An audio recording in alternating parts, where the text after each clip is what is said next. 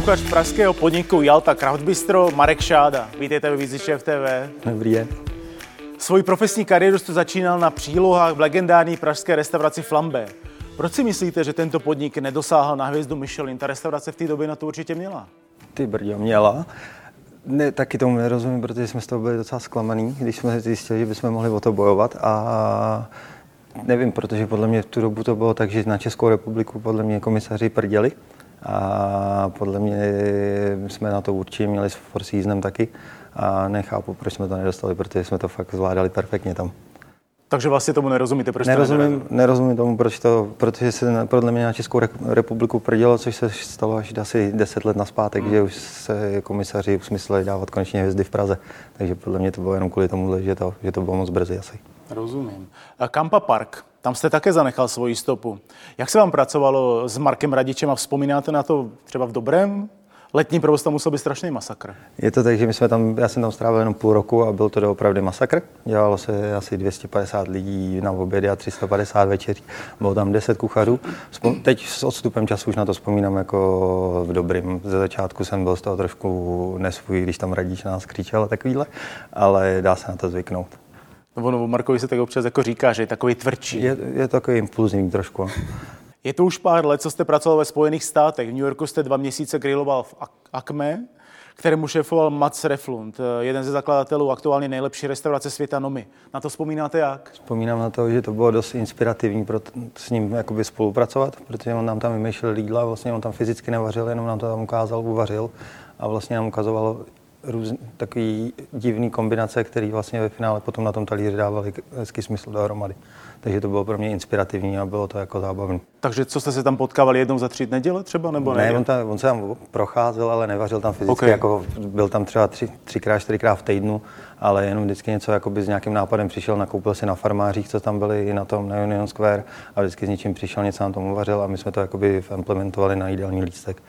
Takže to bylo docela dobrý, že se to měnilo, že to nebylo furt stejný za ty dva měsíce. Pardon, a on byl charakterový jako osobnost jaký?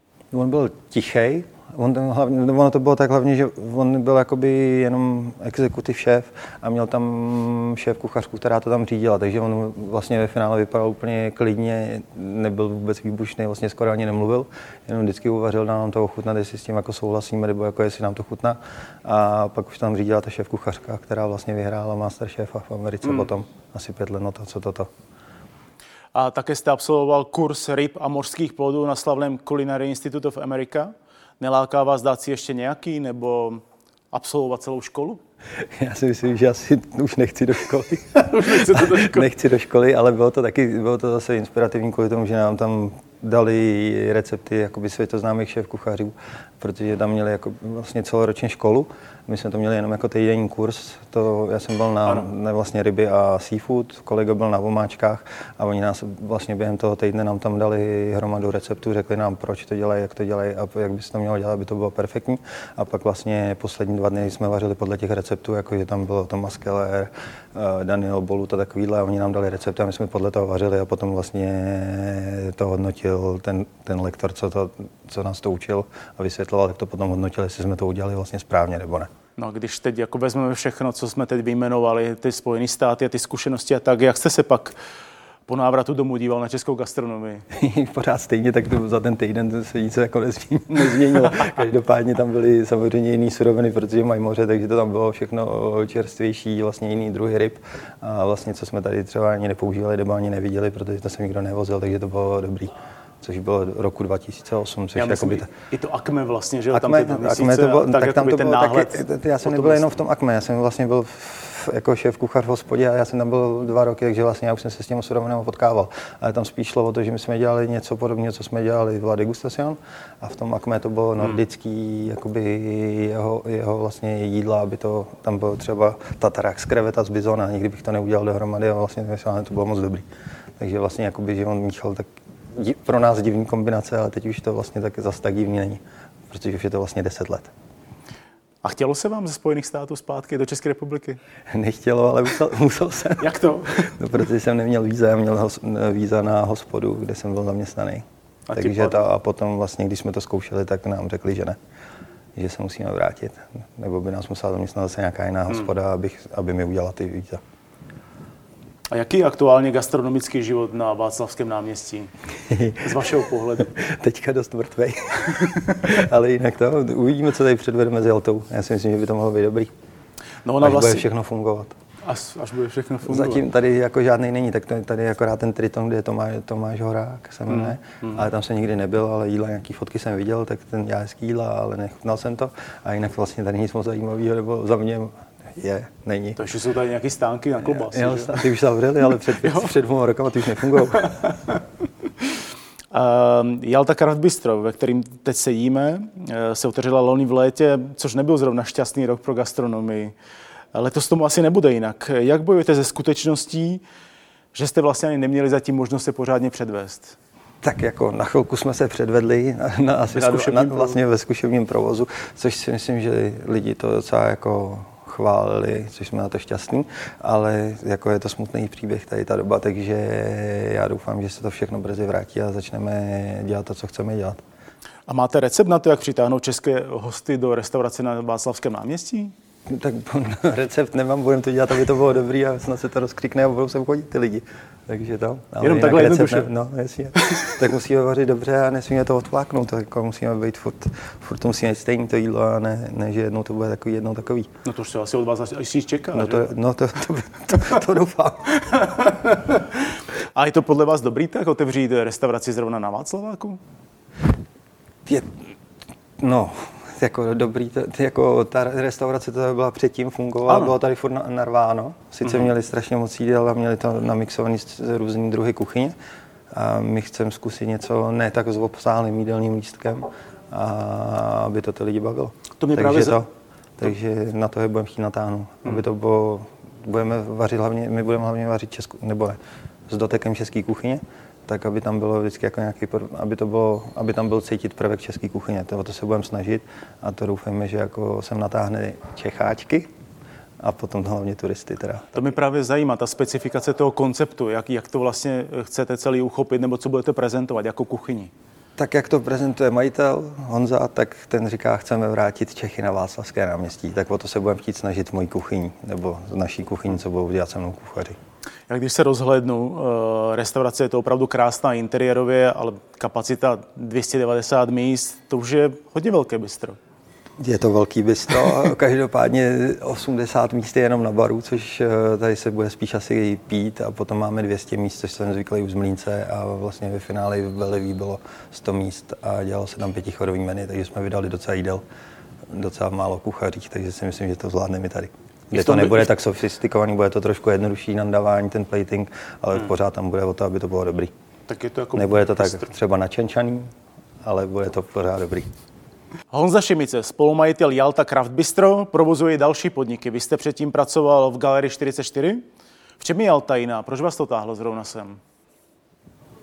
Jalta je jiná v tom, že tady budeme dělat z českých a, to, český... a to v Galerii 44 není. No, tak tam to řídil René Vokurka, vlastně tam se snažili, nebo tam, tam byl úplně jiný koncept, tam se vařilo podle toho, co tam přivezli šéf kuchaři na čtvrtletní, na čtvrtletní bázi, tam přivezli meníčko a to se tam vlastně vařilo celých těch čtvrt roku, pak přijel další šéf kuchař a zase vařil něco ano. jiného a to se tam, a podle toho se tam jelo. Tady to budou moje jídla, a budeme budem to dělat tak, jak chci já, aby to vypadalo a tak, jak si myslím, že to je dobrý. Takže vlastně Takže ta to bude seberealizace. Seberealizace a budeme se snažit používat české suroviny, aby to, aby to bylo dobrý, aby to bylo pro ty Čechy z českých surovin co nejvíc možný. Tak teda domácí ravioli plněné hovězím mlíčkem v koprové omáčce, nebo třeba smažák z goudy s libečkou tatarkou. Klasická jídla, ale s vaším vlastním rukopisem. Mluví vám Honza Šimice do menu, nebo je to jen a jen na vás? Naštěstí je to dobrý, že do toho tolik nekecá. takže, takže jako dobrý. Já si vymyslím jídla, on je většinou vděčný strávník a všechno mu zatím chutná, takže já jsem nadšený, takže je to dobrý. Takže do toho. Spolupráce zatím funguje spolupráce dobře. funguje perfektně. a když jste přišel s koprovkou a pak s tím smažákem, tak se na sociálních sítích zvedla docela vlna nadšení. Vnímal jste to tak? Nevím, ale já to moc, jako, já tady to nemám moc rád, tohle sledování. Jako jsem rád, že to lidem chutná, že jsou třeba nadšení, ale hmm. jako, že bych se nad tím nějak jako to uspokoval, že o tom píšou, spíš je lepší, aby přišli a já uvidím, že jsou tady nadšení, než že se to píše na tom, na Facebooku nebo na nějakých těch sociálních sítích. A zaznamenal jste nějaký, nějaký negativní ohlasy, jakoby ve smyslu toho, že, že je to jídlo přetvořené do jiné podoby? Jo, jednou, jednou Miroslav Etzler napsal, proč bych měl se jediný mícha v puse, když, když si to můžu objednat v normální hospodě, tak to, to zjistili, to manažer to přines, jako, že to je vtipný. Jako, že jsme udělali rozebraný segedín a vlastně to mělo být jako, že když se to dá celý do pusy, tak pak je to ten segedín. Hmm. Takže to, tak nám tam napsal, proč by to měl mícha v puse, aby to byl segedín. Tak jedin tady to mi přišlo jako negativní, ale vtipný. Má to nějaké mantinely, nebo máte v plánu ještě více se odvázat? Já si myslím, že se budeme odvazovat až podle toho, jak bude biznis a budeme mít víc kuchařů v kuchyni, tak se budeme zase rozjíždět stejně tak, jako jsem to měl v Mlíci, že jsme začali s ničím a potom, až když jsem si vybral své kuchaře, tak se začalo tvořit, jakoby, nebo ne, začalo, začaly mě ty jídla víc bavit, že na to bylo víc prostoru, jakoby víc kuchařů mohlo připravit něco, aby to bylo hezký jídlo. Takže teďka jsme, pracujeme s málo kuchařem, takže to vypadá tak, jak to teďka vypadá, ale až se rozjede biznis, tak vlastně my nabereme víc kuchařů a budeme mít víc jako prostor pro kreaci. A bude to mít úplně žádný mantinely, nuro, nuro. Já si budu dělat furt to, co jsem dělal všude, akorát to bude v bistro stylu. No a pak kachna se zelím a brioškou. Nebudou lidi vykolejeni, že k tomu není takový klasický knedlík? No, je to tak, že já neumím knedlík. ne, umím knedlík, ale nechci se vydávat knedlíky ke kachně, nebo takhle, já mám rád třeba bramborový, ne, já nemám rád hoskový knedlíky. Takže, a tady to mi přišlo jako jiný, tak knedlíka a kachnu si dají všude jinde. Do Vánoc se v Jaltě prodávalo přes okno. Teď už ani to ne. Co připravujete nového? Na čem teď pracujete? Teďka jsme zkoušeli akorát nový jídla, že jsme plánujeme, že v Dubnu otevřeme, ale uvidíme, jak to všechno bude. Takže teďka zkoušíme jenom nějaký jídla, nějaký, nějaký zůstanou. Smažák zůstane, podle mě tam necháme tu koprovku, nebo ji dáme až možná na podzim, protože to je docela těžký, ale ten smažák si myslím, že necháme a pak nějaký jídla jakoby zůstanou, co už jsme měli při, při té zkušební otvíračce mm. a teďka vlastně zkoušíme, co bude jiného. No my natáčíme teda rozhovor je únor a vy mluvíte o dubnu, tak jak se dá řešit sezonnost v zimě, když vlastně řešíte už jaro teď? Tak samozřejmě, že některé suroviny se dají jakoby koupit, nejsou v takové kvalitě, jsou dražší, není to tak pěkný, ale dá se s tím jakoby to jídlo, jakoby, dá se to tomu majiteli okecat, že to bude potom chutnější a tohle, protože to bude mít, bude to v sezóně a bude to lepší ta chuť, takže s tím se dá jakoby pracovat. Takhle to už jsem zažil v Mlíci, že jsme vařili třeba dva měsíce dopředu pro novináře jídla, hmm. který budou až za dva měsíce, takže ty suroviny stejně nebyly nebo byly, ale nebyly tak výrazně, nebyly dobrý. Takže se s ním dá jakoby pracovat, když má člověk představivost, že to bude potom chutnější, protože ta, ta sezónnost tomu pomůže trošku. Takže ale ta představivost je tam nutná. No, no jako ne, ono to zase takový jako průser není, ale jako jo. Vaše žena je i vaší kolegyní a cukráškou v Jalta Craft Bistro. Je to výhoda nebo vám nevadí nosit si práci i domů? Mně to nevadí, protože už to praktikujeme docela dost dlouho takhle spolu, takže hlavně je to dobrý, že to doma můžeme probrat, ne to řešit v práci třeba, my jsme, protože my jsme trošku impulzivní, takže doma to vyřešíme taky impulzivně, ale aspoň to nikdo nevidí, ale vy, vy, vy, vyřešíme si to spolu a pak vlastně vznikne to, co vznikne. Hmm. Ale, ale jako vám si stejně do toho moc jako kecat nenechá, ale jako nechá si jako občas poradit nebo nějakou, že chci něco já, aby tam použila tak uh, to zkusí nějak jakoby to, co, využít toho, co já bych tam chtěl, tak to nějak do toho jakoby zakomponuje. Ale stejně do toho nekecám, takže to. Ale řeknu jí třeba, co chci, aby použila jakoby za surovinu, že aby se, když, nebo teďka zase jako tady to není zase tak jako tragický, ale když jsme to dělali v Mlínci, tak vlastně já jsem nechtěl mít žádnou stejnou surovinu jakoby na tom, na, na menčku, aby to bylo stejné, takže jsem mi řekl, že já použiju tady to a vlastně, že na nic bylo třeba tady to, nějaká jakoby surovina, aby jsme to neměli, jakoby, aby to prostě nebylo zdablované v tom. Ano. Takže jí jsem řekl třeba, že jí zbyde, zbydou tady ty čtyři suroviny, ať si z toho něco vybere a z toho nám poskládá jakoby ten dezert na závěr. A ona vám řekla, že jste se zbláznil. No, ne, to, je to vyřešené vždycky hezky. A ona tvoří klasické dezerty v novém netradičním pojetí nebo, nebo, nebo krajuje úplně nové věci? Uh, něco, no, když se podíváte na mlíně, co jsme vytvářeli, nebo někdy, někdy dělali jídla do, do beleví, nebo mm-hmm. do, do mlínce, a nebo někdy dělali do belevý dezerty, tak vlastně tam si dělala vlastně třeba použila nějakou základní techniku, co se jako dá použít, ale stejně si to potom poskládala, jako, jako by chtěla, nebo jak chtěla jako by sama, aby se to v tom množství dalo dělat. Takže jako něco si tam vymýšlela jako svého, nebo by koukla na nějaký recept ale předělal si to stejně podle sebe. Já to tak třeba dělám taky, že nemám rád, jako, že bych měl vo, kopírovat něco, třeba mě líb, se líbí nějaká inspirace, jak se na to podívám, mm. ale stejně si vezmu jakoby, ty suroviny a poskládám si to úplně jinak, než to poskládal třeba někdo jiný a uvařím si to úplně jinak. Takže to dělám ona taky. A ještě Michelin Guide. Co nám brání v tom eh, se pořádně zapsat na světovou mapu gastronomie podle vás?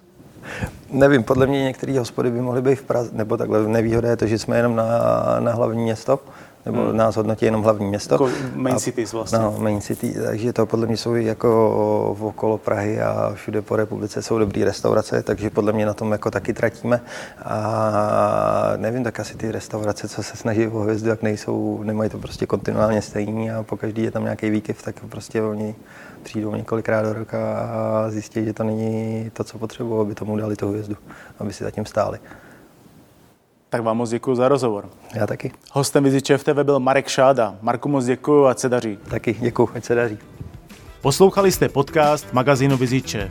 Další epizody naleznete v našem archivu na www.vizičev.com lomeno podcast a také ve všech podcastových aplikacích. Kontaktovat nás můžete na adrese redakce zavináč vizičev.com. Na nové díly se můžete těšit každý týden a my se budeme těšit na vás.